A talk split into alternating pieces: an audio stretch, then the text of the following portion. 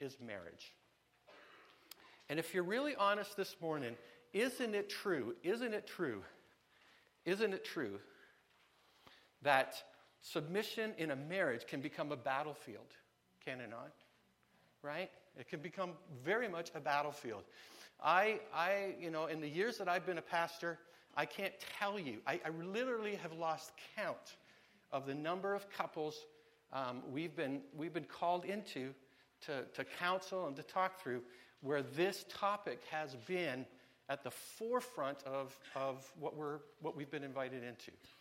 Okay? And isn't it also true that the most difficult place for us to live out our discipleship, our, our faithfulness to being a follower of Jesus Christ, is within our own families?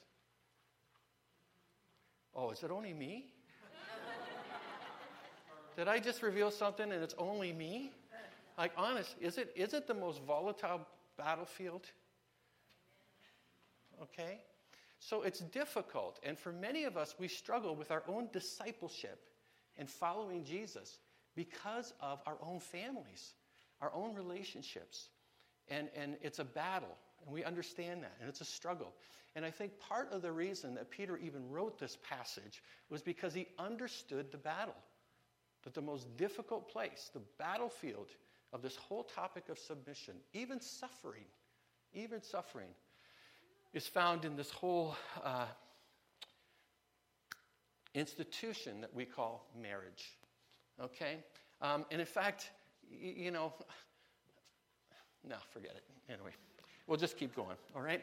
Um, I, am sure I'm going to spill it at some point during this passage. Now, this, we are, we're only going to look at the first seven verses of this particular uh, chapter. I don't have time to get into you know, the remainder up to chapter 12 because I'm going to get in enough trouble with the first seven verses as it is, okay?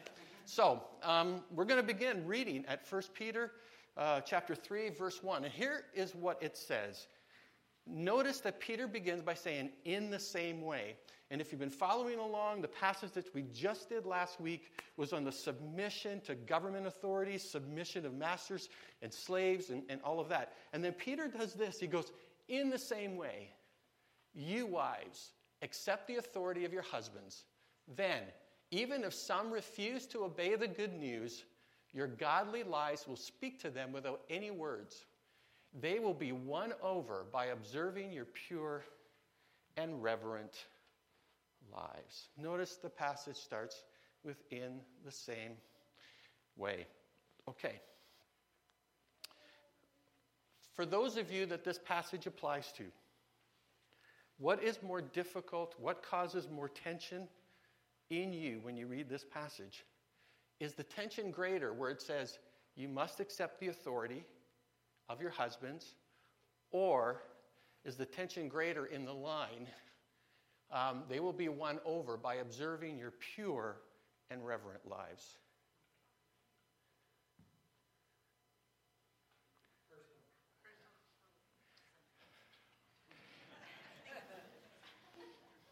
Because you're living pure and reverent lives, right?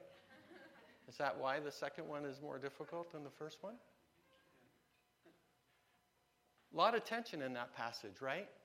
Isn't it amazing that Peter Here's, here's the good news with this passage. Isn't it amazing that Peter recognizes the power of the influence that a wife can have over a husband? Right? It's amazing to me that, that Peter is singling out women because of the effect that they can have in their household, affecting the household and the husband towards the gospel, towards the good news. That even if he doesn't, that the reverent and the pure lives of the wife will impact, will speak to them without any, any, any words. You know, let, let, let me tell you, um, this, this passage for me is extremely personal. Um, when I became a believer, I, I was a, a very disobedient believer. I didn't want to go to church. Church, church bored me to death. I couldn't stand the speakers. All right? Hey, hey, you think God's not you know, joking over all this? I'm serious. I, if somebody said, You're going to be the one up there killing people, um, you, you, know, I would have said, You're crazy. You're crazy. And I, I'm serious. Like, you know, when I became a believer, I, you know, I became a believer based on how I wanted to live out my life of faith. Uh, I got, Darlene, I'm sorry, hon, I got to put you on a. Darlene never forced me to go to church. Every, every Sunday, she would get up and be faithful to her Lord. Until a time came when I realized what her life represented that I was missing. It was, it was amazing to watch the, the transformation of what her life said and what she believed versus what I thought. And this, and, and I'm always been struck that, that Peter recognizes the influence of the wife in the life of a man. You know, now it backfired on her because she was praying to God that I would never be a pastor. so it, it kind of, yeah, it backfired. Backfired on both of us. What can I say? You know? But, but you, but you have to you have to keep that tension in there because the expectation no matter how you feel about this verse the expectation is is as a wife you are called to live holy and reverent which we all are right but peter is singling that out because if you if you deny the effects that that you know the, the husband and the wife can have on each other that's what this passage is going to really bring out and the importance of it. All right, we're going to keep going, and he just gets himself in, in some other trouble here. Um, don't be concerned. Now, listen, don't be concerned about the outward beauty of fancy hairstyles, expensive jewelry, or beautiful clothes. You should clothe yourself instead with the beauty that comes from within, the unfading beauty of a gentle and quiet spirit, which is so precious to God. This is how the holy women of old made themselves beautiful. They trusted God and accepted the authority of their husbands. For instance, Sarah obeyed her husband Abraham and called him her master. You are her daughters when you do what is right without fear of what your husbands might do. Okay, that's a double ouchie. All right? Um, now, the, the, the passage, by the way, the passage isn't telling us to let ourselves go. okay? That's the extreme. You know, we read stuff like this and all of a sudden say, well, don't have to do my hair. It's not about, it's not about that. How many of you heard, how many of you, uh, how many of you read Pat Robertson about, was it last month? Talking about divorce. Uh, the, nobody read that? He said the reason why there's so much divorce in that is because women have let themselves go. You not read that? I couldn't believe it. Like, anyway, um, it was. It must have been on the Onion or something. I just kind of ended up on the wrong website or something like that. Okay, but it, the passage is not telling us to let ourselves go. It's saying it's saying that the inner beauty is far more important. The character is far more important. That when you invest internally to a spiritual life deeply, deeply committed to Christ, a spiritual life, a life that is deeply committed to developing your character, that in some way, in many ways, ends up on the outside somewhere. People see that. How many times have you known someone who, okay, caution here, caution who may not be the most attractive person externally, but is a beautiful person that you never see that part of them. How many, how many do you know like that? Many, many people. This is, this is what Peter's striving us and pushing us towards and, and, and reminding us that we invest first and foremost in ourselves, in the character, and the inner beauty that, that God has made in every woman. I, I came across a TED talk um, And one of the, if you know anything about TED Talks, they're really phenomenal if you ever get a chance. But, but they had a TED Talk with a world leading model. Okay, Kate, Kate Russell, I think is her name. Anyway, and they actually had her talk about modeling. What's it like in the world? And she said, all models, their greatest source of anxiety and insecurity is their physical beauty. Okay? That's the greatest source of their anxiety. And you look at these women, you go, ah, wow. And yet, that's their greatest point of anxiety. And please don't get me wrong, I'm not saying that, that those things aren't good and take care of ourselves. But sometimes we take the external priority and forget the character. And for, we, we forget the, the deepening of our faith. It's our faith, it's the, it's the deep character issues that bring out the beauty that God is looking for. Because a facade is only a facade, right?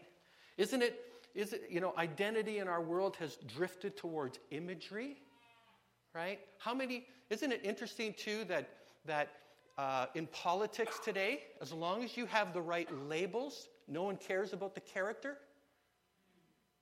Isn't it really interesting that our political world has gone to labels? If you fit this label or this label, you're going to get elected. Very little about the character, very little about what you stand for, very little about, be, be, being challenged about what you stand for. Okay? Um, this, is, this is what Peter's alluding to that there are far more important things than the externals, you know, that we invest first and foremost. All right, Done with that. Let's get on to the next one. All right. Okay. Notice the words that it starts now. In the same way. Husbands, you husbands, must give honor to your wives. Why nobody groan over that one? honor, honor to your wives. Do you realize the the greatest thing that we can release out of ourselves is not the honor to ourselves, but the honor to our wives. Treat your wife with understanding as you live together. She may be weaker than you are, and he says she may be.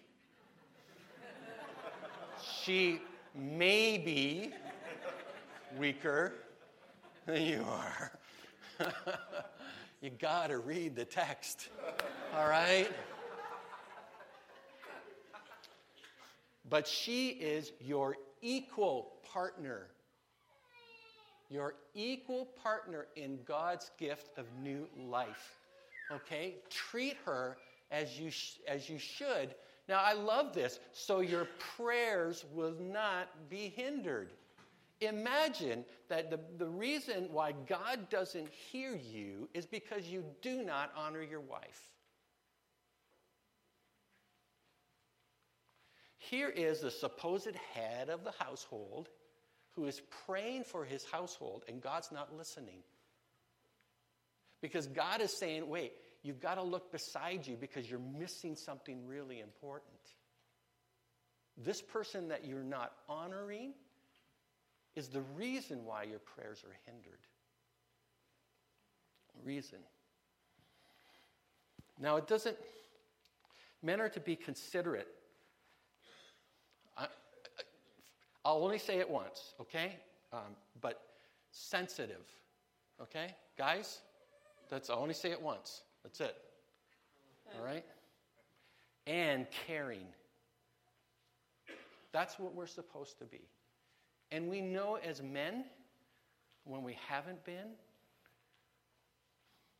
and the only one window that we have open in our minds is the only window we're operating with at the time and yet the wife is operating on 75 windows, open all at the same time, and you can't, right?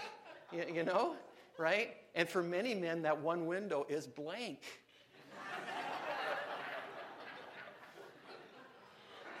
right? And you're laughing because it's true. because we know it. What are you thinking, honey? Nothing. How can you how are you thinking nothing? It's easy. Women, women can't figure that out, but we can literally just look at something and nothing is there. Honestly, honestly, right? Right? And then, and then, and then, and then they ask you to explain nothing. Like, how do you explain nothing? And then suddenly you're in trouble because it's like, yeah, anyway.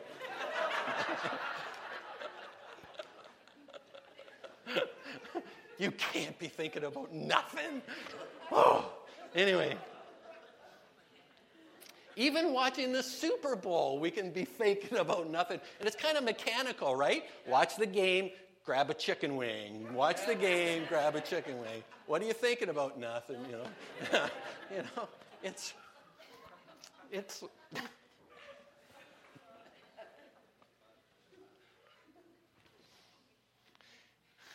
You know, I it's no secret we're made differently. We operate in different worlds. But what Peter admonishes us here is to submit to one another. It doesn't matter if you're male, it doesn't matter if you're female. We are both called in a relationship to submit. And I would argue that, that submission for the, for, is, is tailored toward the female, submission is tailored towards the male, right? And I, again, I don't want to, please don't email with me with that comment because I'm just asking you to, to just look at your own heart. Men are generally selfish. Okay? Guys, we love our toys. Right? Isn't it interesting that, that, that the male um, adolescence is now being considered into the 30s? Right? Because we have a tendency to just play with our toys. And relationships are a bit of a stretch for most of us. Okay? Um, and that's what Paul, Paul Peter is, is, is calling us to. Now, I've had a lot of, a lot of people talk about submission, right? And, and this whole business of submission. And I, and I want to give you something that you can actually put feet on the ground with when it comes to submission. Because a lot of people ask me the question do I submit? And here's, here's, here's the answer. If you're a believer here this morning, a believer, a follower in Jesus Christ, here is, here is in a relationship, husband, wife, if you have to ask the question, do you submit? The default answer is this yes. That's the default answer. If you're going to submit, yes.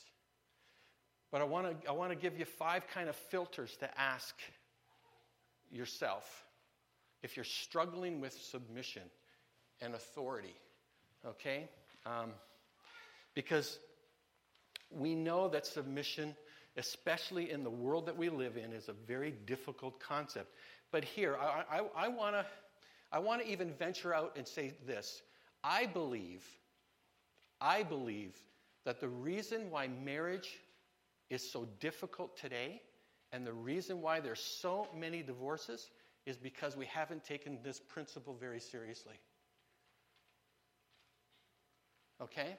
I think this is one of the key reasons why marriage is, is in trouble today. All right? So, here, here are the five submission filters that you put through your mind um, when you're struggling with submission. The first one is this Am I disobeying God? Am I disobeying God? Ask yourself the question. You know, if I'm a believer, I'm in a relationship, and, uh, you know, I'm struggling with submitting Ask yourself first and foremost Am I disobeying God? You know, the second question is this Am I being led into sin? Is your husband or your wife asking you to do something that is sinful, that is going to get you into trouble, that is not going to be a good place where to end up? Am I being led into sin? God doesn't want you to submit if it's going to cause sin. Okay? It isn't like the and or proposition. All right? Thirdly, am I in danger of being abused? Am I in danger? Is this going to put me in harm's way to submit? You can go to this passage, you can go to the Ephesians passage in Ephesians 5 and 6. And, and it, even there, it's not a one person more responsible than the other person. Okay? Am I going to be in danger of abuse?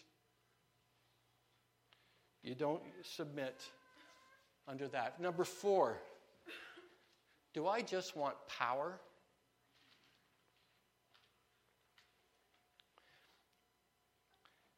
Marriages over the long haul have what is called the power drift.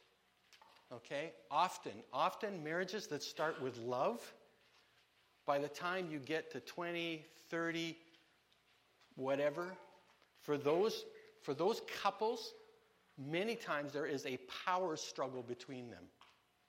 The ones that are struggling often have a power struggle.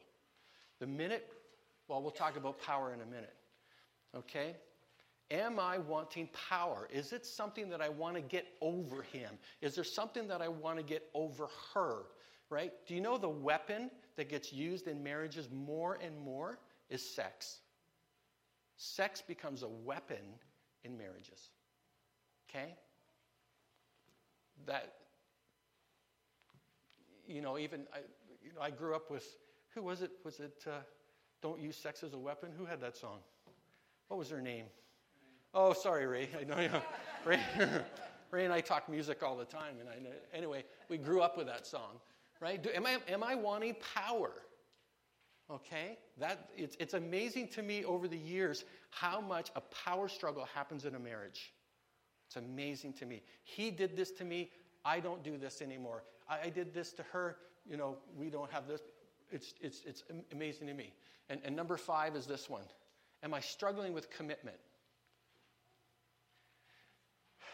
You know, this is, this is a huge issue in marriage. Uh, I don't care anymore. I don't, not committed anymore. And to submit when you're not willing to commit is a big problem. Now, these are just fair questions to ask yourself.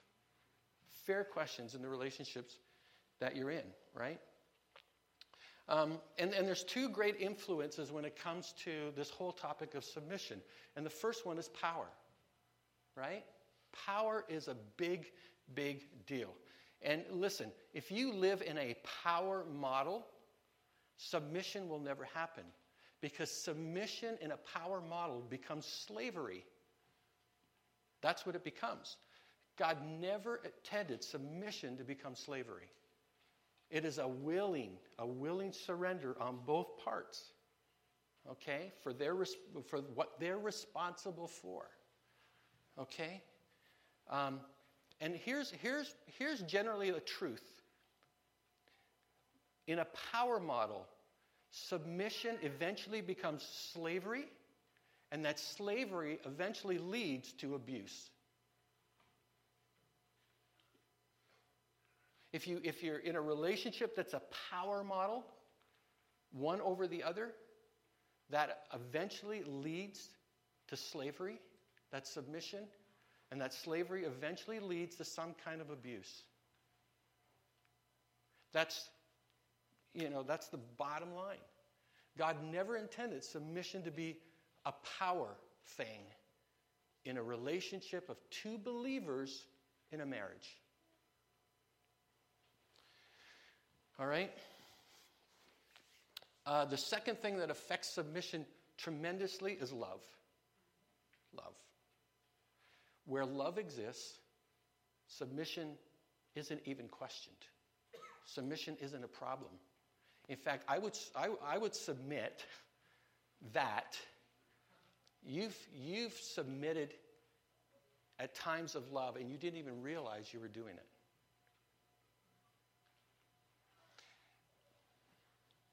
How many of us, how many of us can look at a relationship and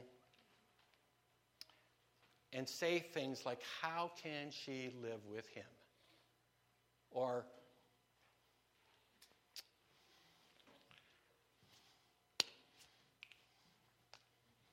How could he have married her? I was telling my wife, uh, I was telling Darlene, was it yesterday or the day before? We used to have a joke in college um, where, where guys would get married to certain girls that we would say, well, uh, you know, he's done the rest of us a favor.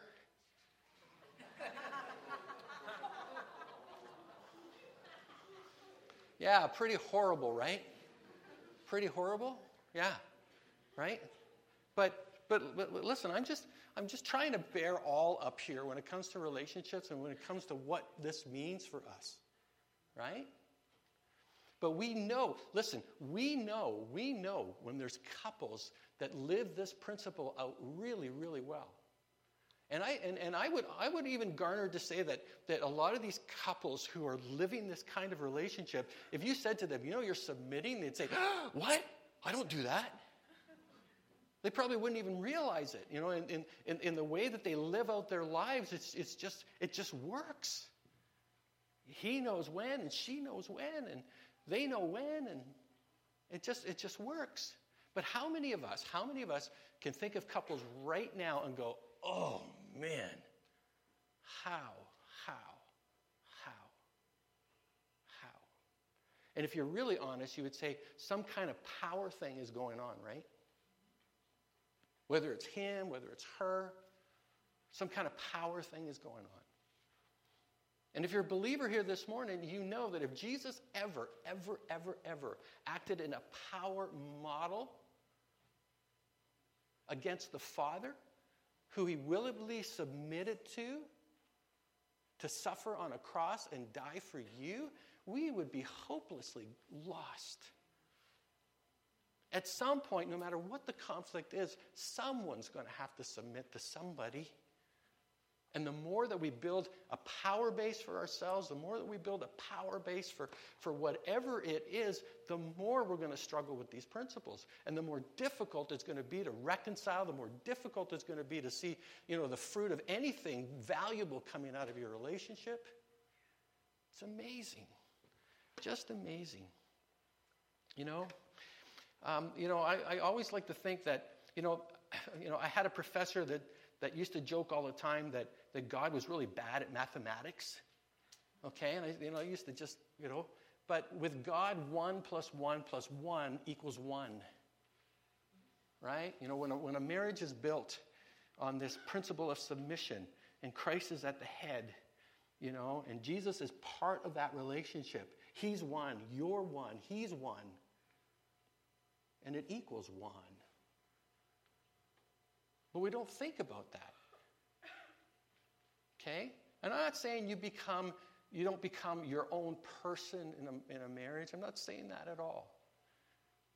But, but you live in such a way that you recognize the other person, that you submit to them willingly. Tough principle. You know, uh, be, before I went into ministry, I was, um, I was a, a, purchasing agent for a large, a large company. And um, as a purchasing agent, you, you know, you're always, you're the one that's buying all the stuff. We, we had an assembly line, we built transport trailers, and I was responsible for a whole bunch of, components that went onto the transport tra- trailers, the floor, the landing gear, you know, things like that. And they, and, and they came to me one day and they said, We're going to send you to school, to, to the university, and take negotiation courses, courses on how to negotiate. And I said, okay, no problem. And I remember getting into class the very first time and thinking, wow, I'm going to learn how to give it to them, how to stick it to whoever I'm negotiating with. I'm going to learn these tactics, how I can get the most uh, material for the least amount of dollars. And I'm, and I'm going to just be able to, to wrangle and be able to, to talk and, and to really be able to put people in a corner to negotiate. I'll never forget that whole course just, just was amazing because the principle that came out of that course is that to negotiate really well, you both have to walk away from the table believing that both of you won something. Both of you. That if you're going to negotiate to get the other guy, you're not going to be in the game very long. Or you're never going to get honest rapport. You're never going to get, you know, a, a good working relationship because it just becomes a power model and it just becomes master slave. Now, I know in our world we get away with that model all the time, but I never forgot that principle. And there were times that it really helped me out in ministry because there's times when you have to discipline someone or speak to someone or whatever. And, and, and even something as simple as in, as in your marriage. If whatever it is that the two of you are working through, that both of you can walk away feeling that you've won something, that you've been heard. Guys, she just wants to be heard. She doesn't want you to always fix it. Honey, when he says, I'm thinking of nothing, he means it.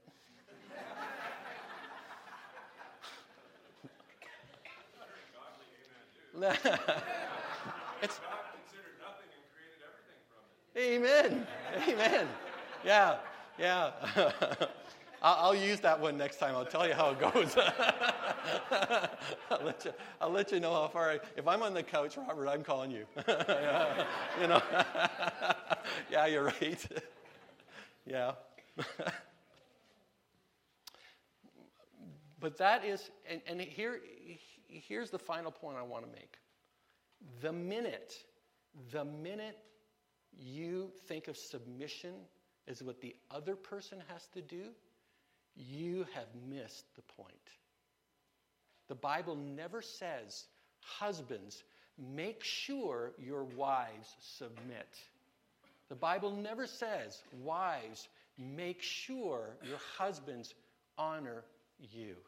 The Bible makes sure that the responsibility is placed on the individual who should be thinking about submission first and foremost. It is not something we, we say to another because of what we believe our position is.